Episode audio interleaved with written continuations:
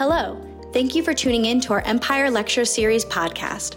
We hope this podcast finds you well, whether you're driving to work, between cases, or adding some education to your workout. Remember that all of these lectures are also available on our website and YouTube channel. And if you like what you hear, please rate us five stars and subscribe. Happy listening. Get started with Dr. Sternberg's lecture, and hopefully, if you have any questions again, uh, please post them in the uh, question or the chat function, and um, hopefully she'll be here and we can uh, talk about those. Um, so for the opportunity to speak to you today. I'm going to speak about therapy for advanced urothelial cancer. These are my disclosures. I want to speak about progress, immunotherapy, combination chemotherapy with immunotherapy, antibody drug conjugates, and FGFR inhibition. If you look at the progress in the last 30 years, there really were no new drugs or much happening since the development of the MVAC chemotherapy regimen and then the approval of cisplatin and gemcitabine. We really were at a standstill for a very long time. Things have changed dramatically now, and if you look over the last few years, we've had approval of five new immunotherapeutic agents. Five,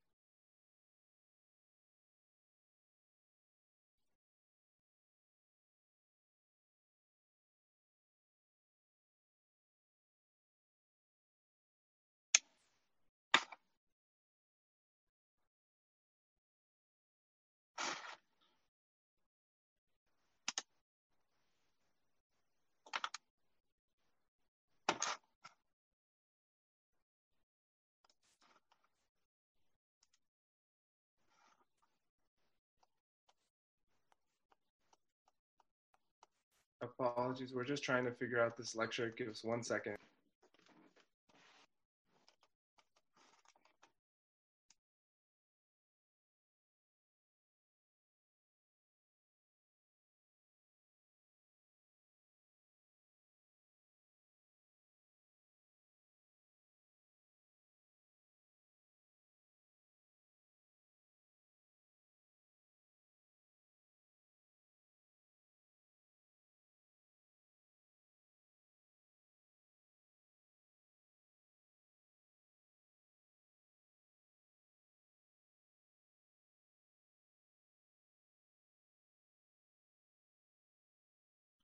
Okay. Five new immunotherapeutic agents. Five. An approval of erdafitinib, an FGFR inhibitor, and enfortumab vedotin, an antibody drug conjugate.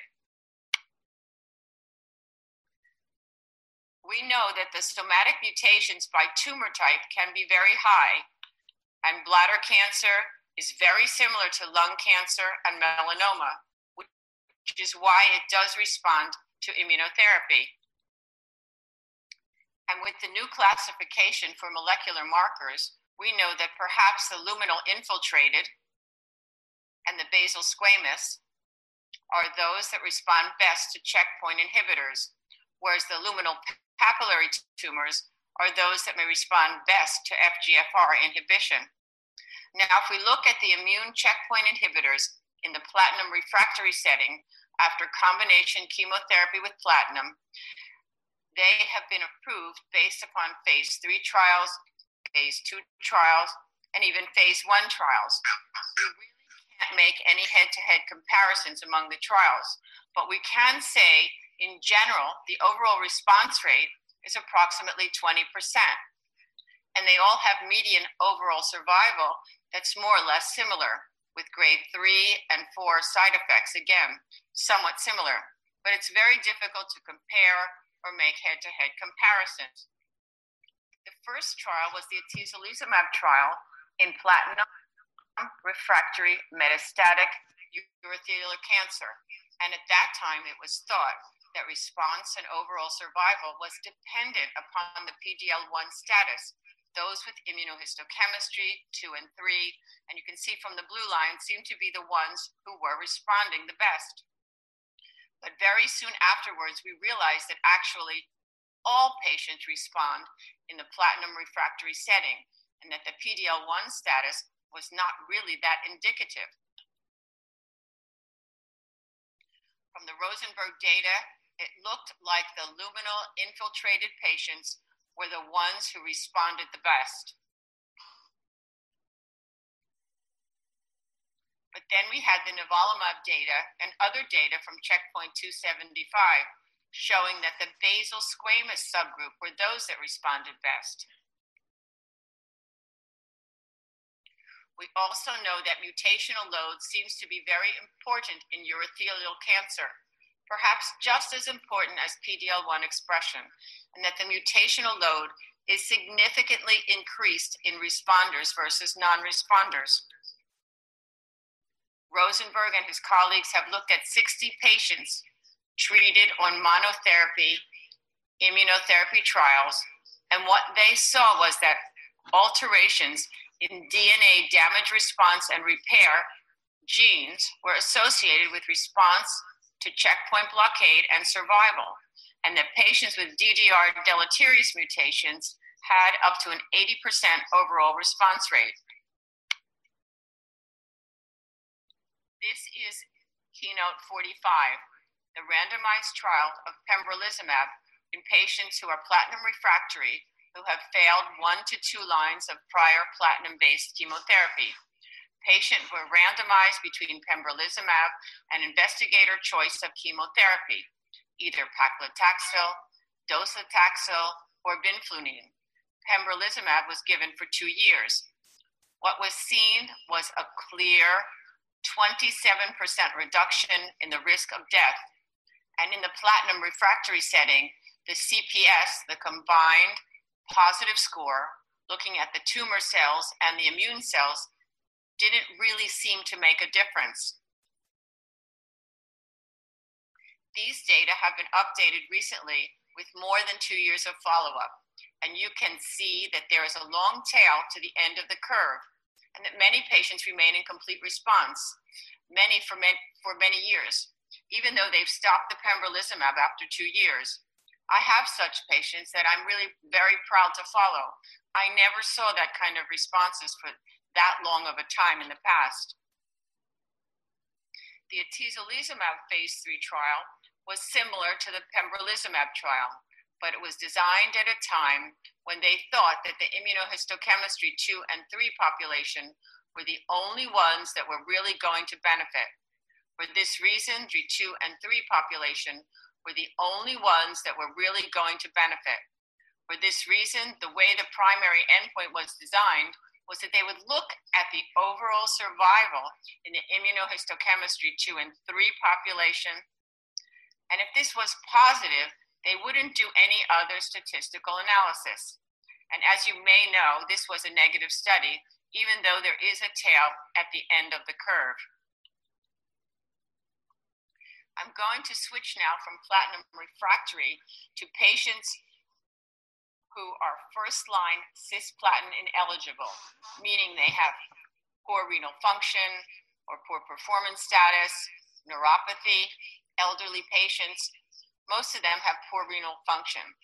And you can see that the two drugs that have been approved are atezolizumab and pembrolizumab, albeit in different kinds of studies with different numbers of patients and patient characteristics with overall response rates that are nonetheless somewhat similar for the different patient populations. The same is true of overall survival.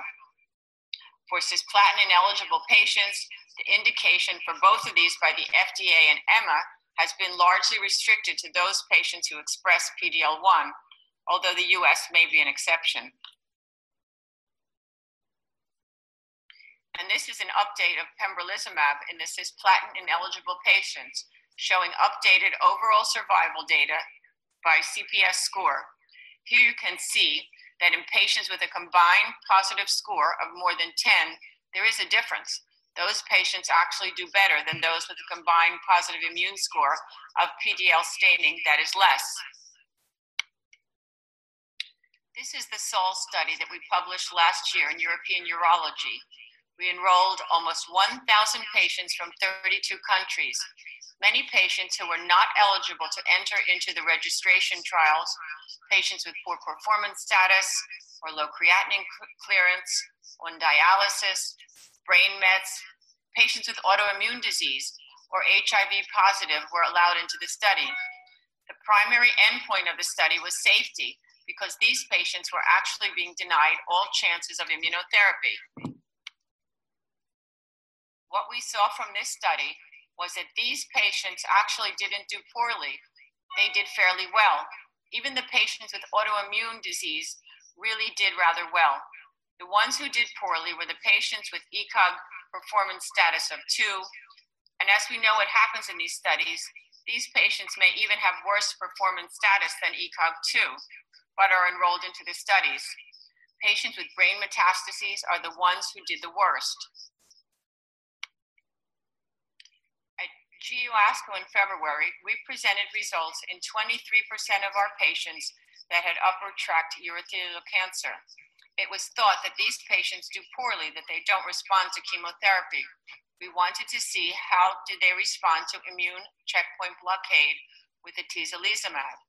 What we saw in 226 patients with upper tract urothelial cancer, part renal pelvis, and part ureteral cancer was that they responded just the same as those with a bladder cancer primary. These are exploratory analyses of SAUL, but they show very similar efficacy and safety data in upper tract urothelial cancer and bladder carcinoma, providing reassurance that atezolizumab is active and has an acceptable safety profile in patients with upper tract urothelial carcinoma, who generally were expected to have worse outcomes than patients with bladder carcinoma. There are many ongoing first line phase three trials of checkpoint inhibition in combination with chemotherapy, also compared to checkpoint inhibition alone. And while these trials were ongoing, and most of them were completely accrued, the FDA mandated a stop of enrollment of any patients that were platinum ineligible unless they were PD-L1 positive into particularly into the arm of checkpoint inhibition alone. Although we didn't have an approved diagnostic test at the time, I just want to focus for a minute on the IMvigor 130 study because we have results from, from that study presented at ESMO recently and on the Javelin Bladder 100 switch maintenance study. This is the IMvigor 130 study that was presented at a plenary session at ESMO by Enrique Grande last year. Arm A is atezolizumab plus platinum and gemcitabine. Arm B is atezolizumab alone. And Arm C is placebo and platinum and gemcitabine. You can see here the final progression-free survival was statistically significant in favor of the patients who received platinum and gemcitabine with the atezolizumab as opposed to platinum and gemcitabine and placebo. These are interim overall survival data, and they did not cross the interim efficacy boundary for the O'Brien Fleming alpha spending function. But again, these are interim overall survival data. But you can see there's an interesting trend here. If we look here at the hazard ratios, it looks like that most patients responded, with the exception of the performance status 2 patients. They did well with the combination with atezolizumab. Here, there are fewer patients, but the patients with immunohistochemical 2 and 3 seem to do better. All of these do cross the hazard ratio of 1. The paper's in press now. I'd like to speak for a moment about the Javelin 100 switch maintenance study. This is a phase three study in which patients with locally advanced or metastatic urothelial cancer are treated with four to six cycles of gemcitabine and cisplatin or carboplatin. If they have stable disease or a CR or PR for four to 10 weeks, they were then randomized between avelumab and best supportive care alone, the primary endpoint being overall survival. And we were all quite pleased to see the press release of this trial has met its primary endpoint of overall survival at the planned interim analysis. These important data will be presented in the plenary session at the ASCO meeting.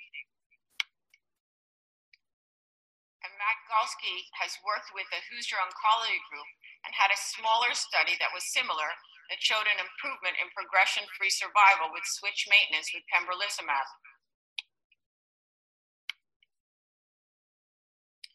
I'd like to speak a moment about antibody drug conjugates. These are monoclonal antibodies conjugated to cytotoxic drug or radionuclide. They improve the potency and effectiveness of monoclonal antibodies and allow for targeted delivery of a toxic payload to the tumor cells, minimizing the nonspecific systemic toxicity. The one we've heard a lot about is enfortumab vedotin, the target being Nectin-4, a transmembrane cell adhesion molecule.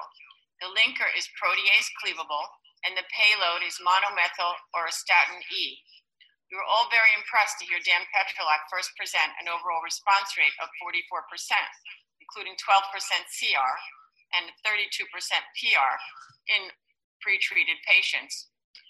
And these results were published in the Journal of Clinical Oncology. This is now the first Nectin-4 directed antibody drug conjugate to already receive FDA approval. There's a phase three study that's almost or completely enrolled with enfortumab vedotin compared to investigators' choice of chemotherapy, and we'll be hearing those results in the not too distant future. At ESMO, we were all very pleasantly surprised to hear the results of the combination of enfortumab vedotin plus pembrolizumab in patients who were cisplatin ineligible. There was a 71% response rate. At GU ASCO, Rosenberg updated these results. The response rate is 73% now, with a 15% CR rate not dependent upon PD-L1 status, with progression-free survival of 12.3 months and although overall survival was not yet reached, 86% of patients were alive at one year. This is a small 45 patient study, but a larger study is ongoing, as are combination trials with chemotherapy. Sacituzumab govitecan is the other antibody drug conjugate that's being studied for urothelial cancer. The target here is TROP2, a cell surface antigen that's highly expressed by many cancers. The linker here is hydrolyzable. The difference being with a hydrolyzable linker is that you have a payload being delivered not only to the tumor cell, but also to the microenvironment where there may be tumor as well. The payload is SN38, which is the active metabolite of irinotecan. And there was first a large study with patients with advanced epithelial cancers. And in that study, they had 45 patients with metastatic urothelial cancer that had a 31% overall response rate. At ESMO, Scott Tagawa presented the results of another study, Trophy 1, looking just at metastatic urothelial cancer, where he showed that 74% of patients demonstrated a reduction in their tumor size. And this is a combination of 80 patients that were treated first in the urothelial cohort of the more extensive study, in which we have longer follow up, plus the Tagawa Trophy 1 study. And you can see that when patients respond to this antibody drug conjugate, the responses are long lasting, at least to 52 weeks, with more follow up in the first study. But putting them together, you can see quite interesting results. A phase three study versus investigators' choice of therapy is planned, and this drug has just this week received approval by the FDA for triple negative breast cancer. This is the fibroblast growth factor receptor pathway. We know that FGFR3 and perhaps FGFR1 mutations are very important in urothelial cancer. F23 is essential for phosphate homeostasis, and FGFR inhibition will result in hyperphosphatemia. This is the erdafitinib oral pan FGFR inhibitor. They evaluated different doses. The dose that was the best was 8 milligrams daily. I'm looking at 99 patients treated with this dose of 8 milligrams daily there were 75 evaluable patients with 8 milligrams daily. And looking at 99 patients treated with this dose of 8 milligrams daily, there were 75 evaluable patients treated that had reduction in the sum of their target lesions, an overall response rate of 40.4% and 37.4% were partial responses. And therefore, this drug too has been approved for patients with FGFR mutations. It was thought that patients with FGFR alterations were not going to respond to immune checkpoint blockade. However, Wang and others have looked back retrospectively on the IMvigor 210 study and the Checkmate 275 trials. It seems to show that this observation is not true.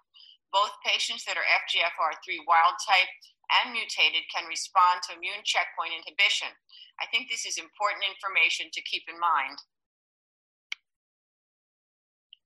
We also know that FGFR inhibition is expected to reduce the immune evasion and increase sensitivity to immunotherapy. There are a number of trials, such as this one, which is a combination of regorafenib and atezolizumab in patients who have FGFR1 and 3 messenger RNA positive urothelial cancer. In this study, patients are randomized between regorafenib and atezolizumab versus placebo and, and atezolizumab. This study will be presented at an upcoming meeting. At ASCO GU, the NORSE study was presented, which is a similar kind of study with another FGFR inhibitor, erdafitinib, and a PD1 inhibitor. I'd like to conclude by saying that in terms of advanced urothelial cancer, there's a high mutational complexity with the potential for many neoantigens that can trigger an immune response. Immunotherapy has definitely arrived for urothelial cancer, both in the first line cisplatin eligible and in second line therapy for those patients who have failed combination cisplatin chemotherapy. The combinations in first line, the study with atezolizumab and gem and platinum are very exciting and interesting new data, as well as the switch maintenance therapy results are of extreme interest, and we'll be waiting to hear those results at ASCO. Antibody drug conjugates and FGFR inhibition are also here to stay. Our armamentarium has really increased enormously over the last few years. We have definitely made progress. I'd like to thank you very much for your attention.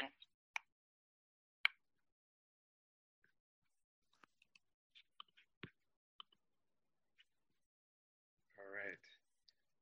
Thank you, uh, Dr. Sternberg, uh, so much for um, that uh, pre-recorded lecture. Um, I'm just going to go through and see. We do have a couple questions, uh, Dr. Sternberg, if you're uh, on and um, wouldn't mind. Um, well, let me, for those who are, uh, have tuned in, just to um, reiterate, Dr. Sternberg, uh, you know, she's a leading expert in medical oncology, GU cancers.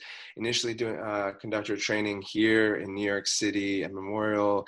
She was out in Italy, um, doing some amazing things out there, and eventually came back to New York, where she's now clinical director of the Englander Institute for Precision Medicine and a medical oncologist at Cornell and the, uh, the New York Presbyterian System. So we're so fortunate to have her here. Um, one of the first questions that someone had asked uh, Dr. Sternberg, um, if, if you're um, if you wouldn't mind answering, is how do we, as you know, the uro- urologic oncologist, how do we develop, you know, what like the the relationship with our medical oncology um, colleagues to optimize therapy for patients, especially now, even uh, a lot of these immunotherapeutics are being used in the um, neoadjuvant setting, uh, the adjuvant setting, and all that. How do we best optimize, um, uh, you know, those those types of uh, relationships uh, t- to kind of better care for our patients?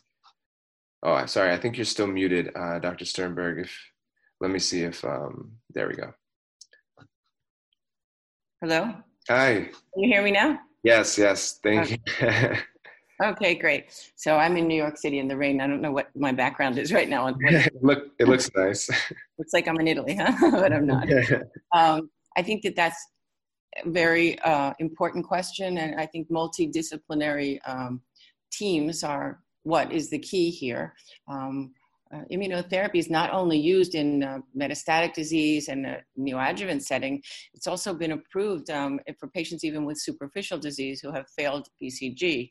So I think that um, those, those are patients who um, usually are refusing cystectomy that have gone on to these trials. And the trial that was positive was the trial with pembrolizumab uh, for patients with superficial disease. It wasn't the topic of this lecture. But I think that um, the fact that um, medical oncologists and urologists and radiation oncologists must work together uh, clearly in order to take care of these patients. But not only, once we're taking care of patients with uh, um, immunotherapies, there could be multi system problems or side effects. So we need to work with our pulmonary specialists, our cardiologists, our endocrinologists as well, because um, I think it, it's really essential. Um, at Cornell, we have a meeting every single Monday afternoon in which the radiologists are there, the pathologists are there, the urologists, oncologists, the um, radiation oncologists, and we discuss every practically every new case that we see. And I think that it's a uh, aside aside for being available whenever by telephone mm-hmm. and now by zoom i would say but um, i think it's really essential that we work together and that the patient and what we do is best for the patient which is not that it's my patient or your patient um, Sure. I personally am married to a urologist, so I never had particular problems with getting along with urologists. And uh, I've had always had a good relationship since I worked at Sloan Kettering with my urology colleagues. And um, I hope this uh, COVID will be over soon so that they can start operating again. yeah. Well, uh, along those lines, um, someone was asking. I mean, uh, you know, we are as a department at Columbia, we have constant meetings about how to, um, at least the faculty do, not so much the residents, but um, how to best prioritize uh, surgeries during this time. And along the mm-hmm. same lines, uh, for chemo, uh, these immunotherapeutics, all that, how what are you guys doing to best strategize, best prioritize patients um, to receive those? I'm assuming the chemo, the chemo center, they're not, they were not open uh, completely, um, or if not, they were shut down for a period of time. And thinking about opening up. How, how are you guys dealing with during that? During COVID, I had a, uh, a Zoom conference yesterday with about, there were 60 people on the line that were prostate cancer experts from all around the country, not just New York. And what I understood clearly was that all around the country, um, patients and doctors are suffering and that uh, research in oncology has been put aside for research in COVID at, at this moment. And so we have we, but not only we at Cornell, also at Columbia, even at, at, at Sloan Kettering as well, have, have put aside the uh, enrolling patients into new clinical trials. I would say maybe we could say that those we need those clinical trials to move forward, but since they haven't proven to be effective, some of the therapies, such as adjuvant therapy for bladder cancer, after a patient has had chemotherapy in the neoadjuvant setting and they still have muscle invasive disease, there's no uh, known treatment that is really uh, approved for these patients. So we are enrolling patients who in, into a study for these patients with pembrolizumab versus observation. That's one of the ongoing studies. And we're not allowed to do that at this very moment during the COVID crisis because both Columbia and uh, Cornell, as you know, are part of the same system. Mm-hmm. And uh, but it's not just our hospitals; it's it's all over the country, not enrolling new patients into let's say unproven therapies. But we are allowed to continue. Um, even experimental treatments that are ongoing in patients that have already been enrolled. Um, this is countrywide, and I hope it's short lived. We all hope it's short lived.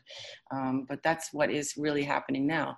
And most of the operating rooms, particularly in New York City, have been taken over as intensive care units for patients with COVID. And our surgeons are uh, unable to operate. And going back to the multidisciplinary approach, I work with our surgeons every single day. And if they're unable to operate, they're unable to, to evaluate patients, they're unable to send patients. Uh, my urologist has 70 patients on his waiting list to operate. He's yeah. operating, but he has to uh, appeal to the hospital um, board of directors for every case that he wants to operate. So, I mean, they've taken up the ICUs all over the country for the COVID patients, and we really do hope that this. Uh, at least this wave will be over soon so that we can get back to normal because all of the hospitals are suffering in the no, country. It's true. I mean, we, yeah, we see it daily too, and we're trying to um, kind of pick the best strategy to now um, select patients that would benefit the most from having their operations um, as soon as possible. Um, of course. Just, just, just to go along the pre, to kind of go back to the pre-COVID era, one of the issues with you know these uh, small molecule inhibitors, the the the monoclonal antibody, the antibodies has been cost. Um, cost of these for the patient, cost per um, cycle, all that kind of stuff. How how do you see costs fitting into? I mean, if you do, if we start seeing major benefits, um, whether it's neoadjuvant, superficial, adjuvant, what, for the metastatic setting, what have you, how do you see cost playing a role into um, overall delivery of this care? I, I, don't know that I'm the best one to discuss costs as, since I've worked in a public health system in Italy for 30 years, and I've just been back here for a year and a half, and I'm, I do not know that that I understand all of all of the costs, but I think that um, many of the, the the medicines that I discussed were in the context of clinical trials, and I've used many of these drugs in the context of clinical trials where there usually is no particular cost to the patient. Once they are FDA approved, the majority of these drugs are um, paid for by Medicare or by most insurance company. But that's not all the drugs, and we, we find uh, problems with some patients having high copays and they can't uh, necessarily pay. And that's something that's um, it's new to me. It's a kind of an anathema to me um, after having worked in the public health system. But I'll say that um, drugs that were approved um, in America, um, we've had the FDA inspect our place in Rome, Italy, and the drugs were approved the, next day in Italy. For instance, um, abiraterone for prostate cancer. We didn't have access to that really in Italy for another two years. So whereas the public health system in theory takes care of everyone it takes care of everyone at a at a different level than sure. than uh, than in the united states where there's access to many many more drugs for more people obviously we can see what's happening also in the covid crisis and what happens all over the world is those people who are more indigent have do have less access even if they have medicare or medicaid they have less access to physicians they trust physicians less they have more comorbidities and they they they do have less access to the drugs. But I don't think I'm the best one to discuss that no, particular no, aspect. It's no problem. Um, uh, it's just something I think um, you know during again during residency we are not exposed to any sort of the cost aspect of care, and it's something you know, because the field is changing so much. Um, it's something I think people are interested in learning about. Along the same lines, I think a lot of the residents are very interested, if, if you don't mind, um, you know, for those who decide to pursue a career in urologic oncology and a lot of their patients kind of um, enter this realm of medical therapy for some of their uh, cancers, what kind of side effects, complications associated with these um, immunotherapies should we look for? What are the most common? Um, and um, how can we best optimize? I know one of our urologic oncologists in our department works very closely and sees patients with our medical oncologists on the same day. So they they optimize care that way, but that doesn't happen all the time. So for us who don't necessarily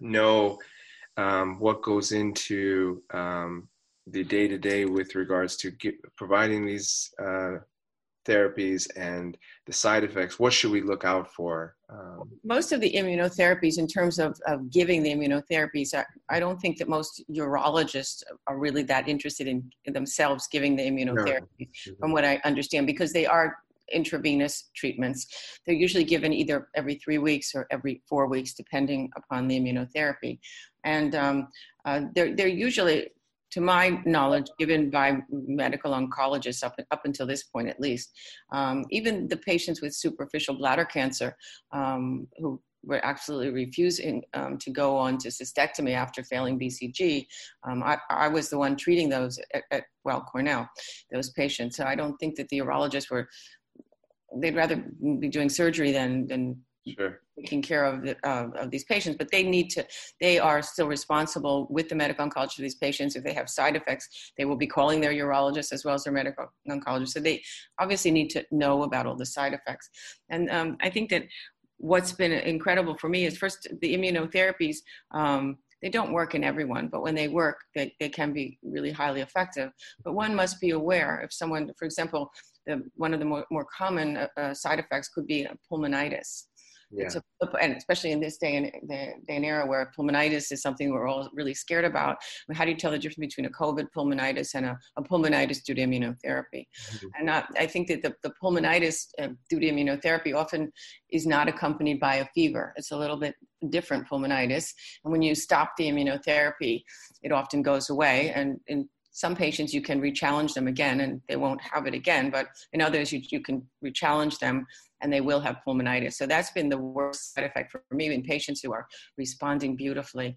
Mm-hmm. um, as i mentioned with the pembrolizumab data patients who like with metastatic disease even to the liver i didn't maybe i should have shown some of those ct scans i forgot to do that. Um, but even with to the liver i have patients who are off treatment for years and they have complete response that's very, very long lasting. I mean, I've never seen that with any chemotherapy that we used in the past. So I think that's a remarkable break for, for those few patients who do respond so very well. Mm-hmm. Um, the other, the, all the immunologic side effects can occur like um, colitis.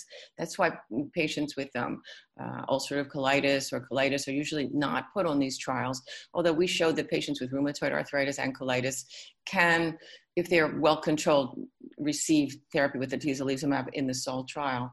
And patients can get um, pancreatitis, hypophysitis, myositis. I've seen like one of each of these things. Sure. And, uh, working with your endocrinologist is really essential. We always have to measure uh, thyroid function mm-hmm. when we're giving these drugs as well. Um, so they, these can cause these different uh, immunologic side effects. Many of them are endocrine or, or myositis even.